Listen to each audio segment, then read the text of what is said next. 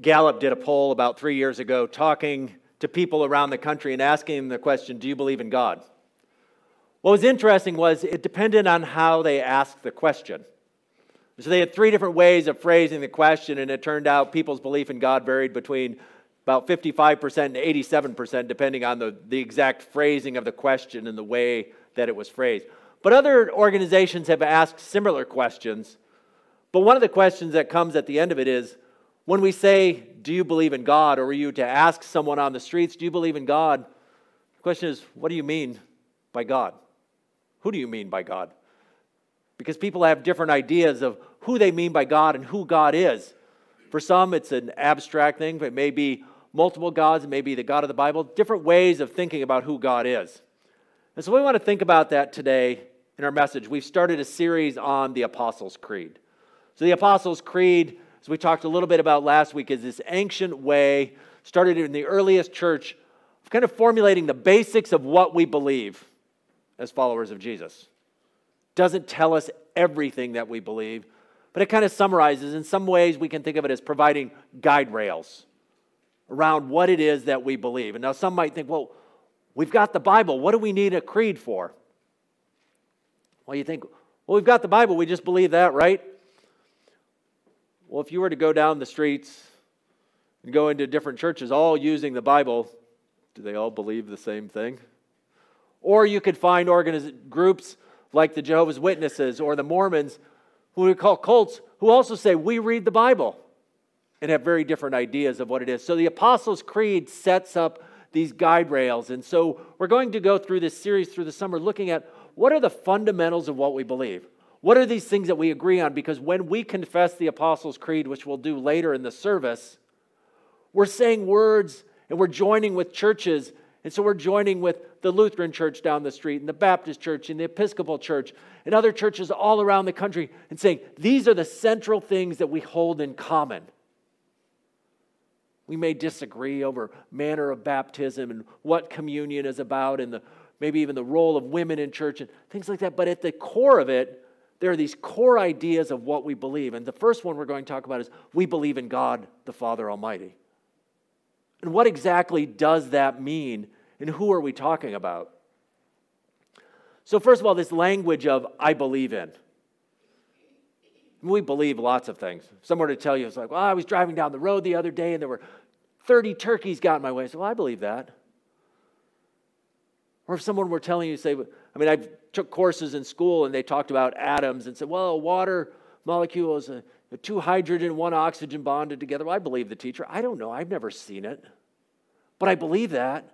But believing something is true is different than believing in something or in someone.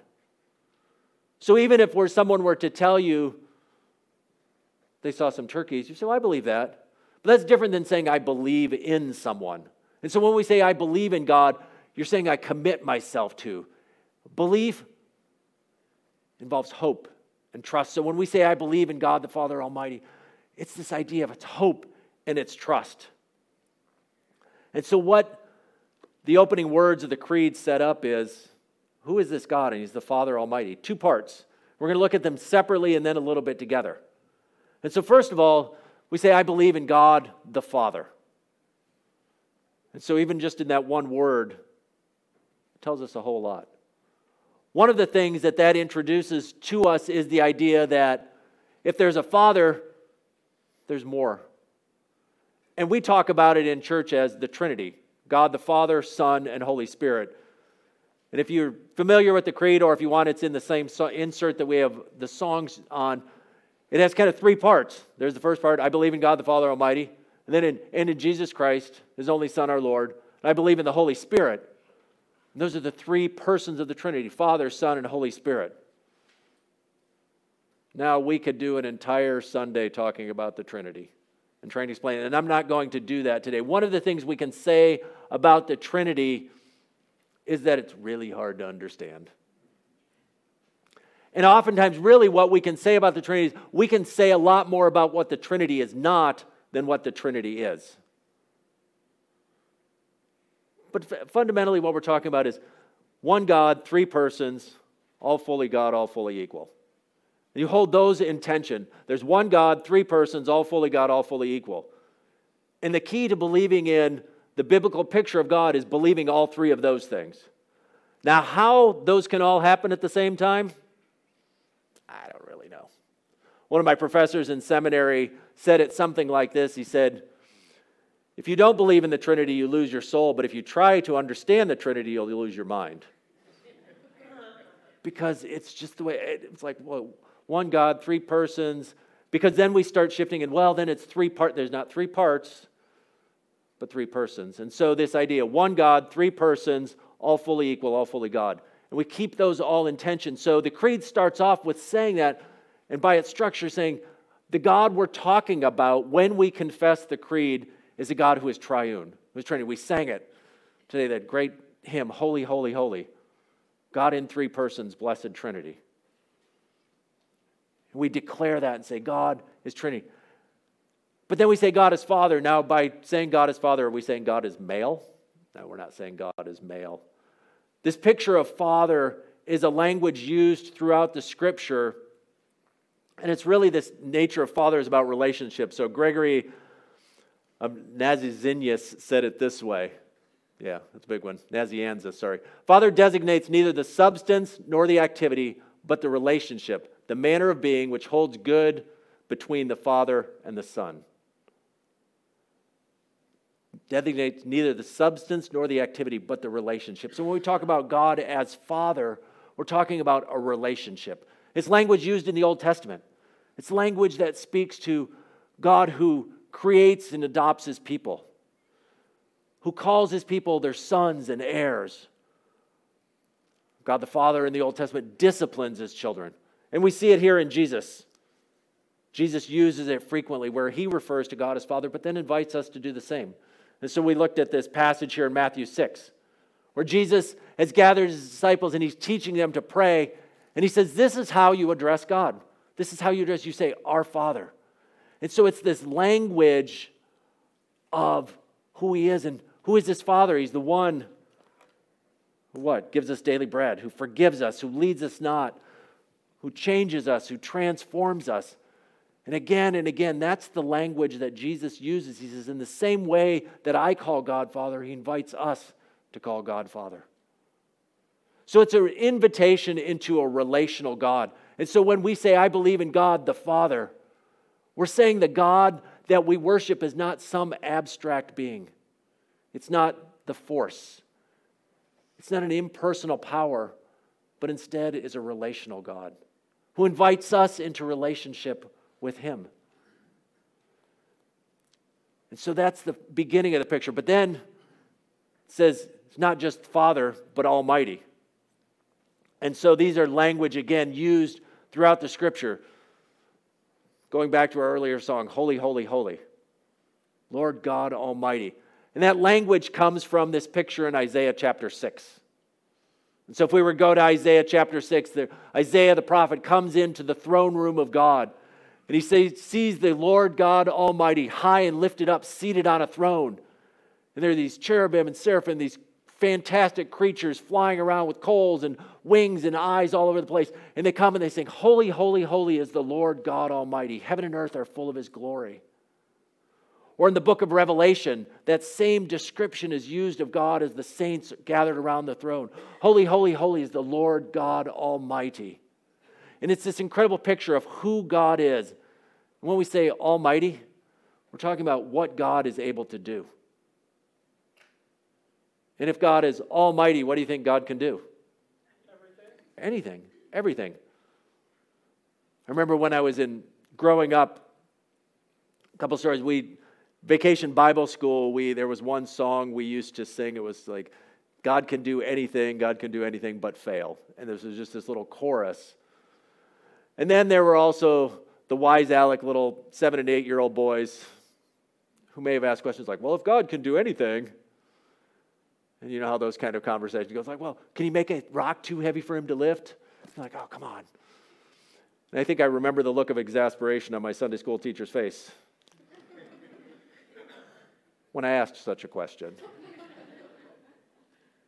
But that's not the way. When we say God can do anything, God can do anything within his power because those are just meaningless words. We like to play the word games, but we're saying God can do anything that he wills and that's within his thing. The Bible tells us there's certain things that God can't do. It says God can't lie because that's against God's nature. God can't make a square triangle, God can't make four equal two because those are not, but God can do whatever he wants to do. We've, there's another song, and I, I like linking some of the things we're doing to some of the songs. We learned a new song about a month or so ago called You Cannot Be Stopped. And it's this great picture of God will do what God wants to do. And so, for the people of the Old Testament, the people of God, when they were looking around and looking at the nations raging against them and the powers of Assyria or the powers of Babylon, they wanted to be reminded that their God was the God Almighty. That their God was in control and they didn't have to worry about it. And so, in this psalm that we read earlier, Psalm 89, and it starts off with I, I will sing of the Lord's great love forever. With my mouth I will make your faithfulness known. Then it says, Who is like you, Lord Almighty? You, Lord, are mighty, and your faithfulness surrounds you. And it goes on You rule over the surging sea. When its waves mount up, you still them. You crushed Rahab like one of the slain. With your strong arm, you scattered your enemy. The heavens are yours, and yours also the earth. You founded the earth and all that is. And so it's this picture of when we're facing challenges and trials, when things are going on all around us, it's saying that the one we're talking about, the God we worship, is the God Almighty, the God who can't be stopped, that these things do not stand his way, that you rule over the surging seas and you crushed Rahab. There's this great picture of who God is. And that what can God do? He can give us peace. He can give us hope. He can save us. He can give us peace and joy in the midst of things. Or, as Jesus taught us, what? He can give us our daily bread. He can forgive us. He can lead us in the right places. He can help us to overcome the evil one. This is who we're talking about. So when we say, I believe in God the Father Almighty, when we say, I believe in God the Father, we're believing that God can do what He wants. And the thing about that is, when we say God is the Almighty, something I hadn't thought of until earlier this week as I was reading was if God is almighty, that means we can trust in him. Because if someone doesn't have complete power, if they're unpredictable, we don't trust them a whole lot. So generally, we think of our power company as fairly trustworthy, but sometimes do we have power all the time? No. Sometimes our power goes down. Or perhaps a better example politicians.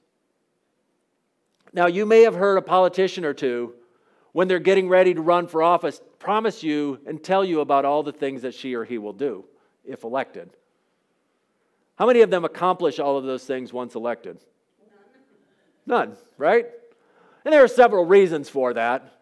One is they may have just been lying to you. But two, the other thing is they can't just do all those things on their own, right?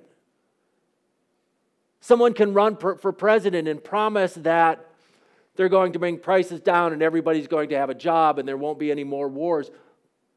But can they control all of those things? No, they can't control all of those things. And so, in some sense, when we say, Well, I don't trust politicians, we're right to because when they tell us things, they can't guarantee all those things will happen. But that's different because when we say we worship the God Almighty, when God says He will do something, that's what He does. When in Psalm 89, it starts off, he says, I will sing of the Lord's great love and I will make your faithfulness known. What's faithfulness? Faithfulness is God makes a promise, God keeps a promise. I would guess most of us have at times made a promise and not kept that promise. We do our best. Sometimes we make a promise and we just forget about it.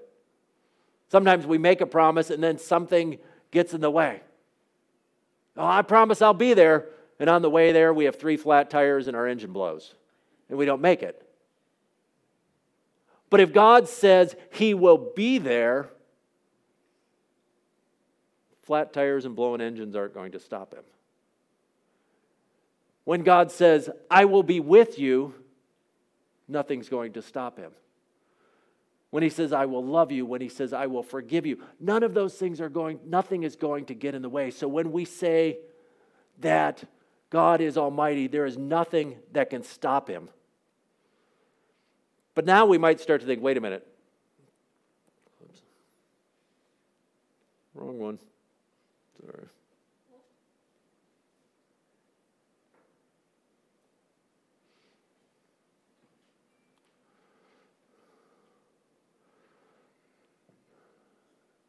But we balance it out because we say, God is not only Almighty, but He is also Father. And so when we think about that, see those balance out because what do we want? Power, absolute power in the hands of someone who doesn't love us? No. And so when we say God is Father and He's Almighty, we're putting those two things together, and that's why it's so important we think about those two things together. And so when Jesus says, We pray to our Father in heaven, and we come to Him and pray because we trust, one, that He has the power to answer those prayers, and two, that He's going to be loving and good with the answers that He gives to us. So I believe in God the Father Almighty. This is what we mean when we say it. We're saying that this God we worship is a God, Father, Son, and Holy Spirit. But God is also a Father who loves His children and invites us to be His. That His power can't be thwarted or stopped. He can save us, He can help us. And He's inviting us to put our trust in Him. So I want you to think about those things this week. If you were to think, someone would say, well, well, do you believe in God? You think, well, what do I mean when I say I believe in God?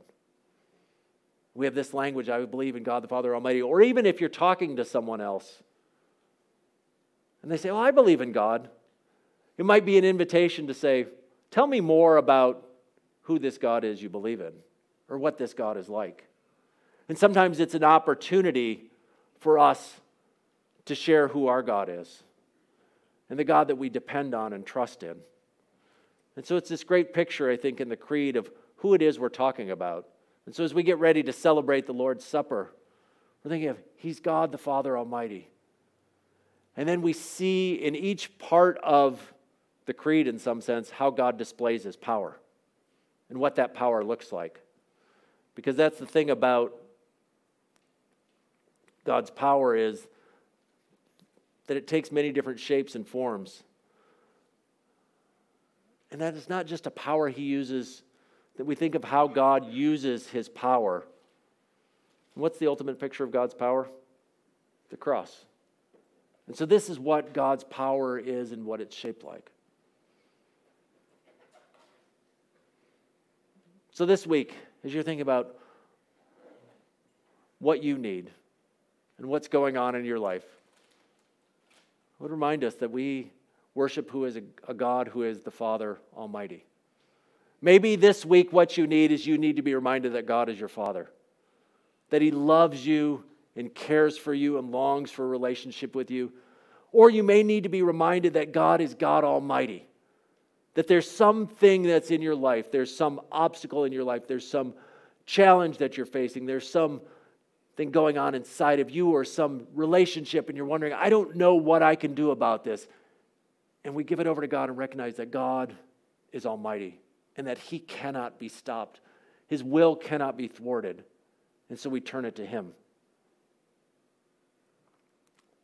Let's close in prayer, please. Heavenly Father, we thank you that you are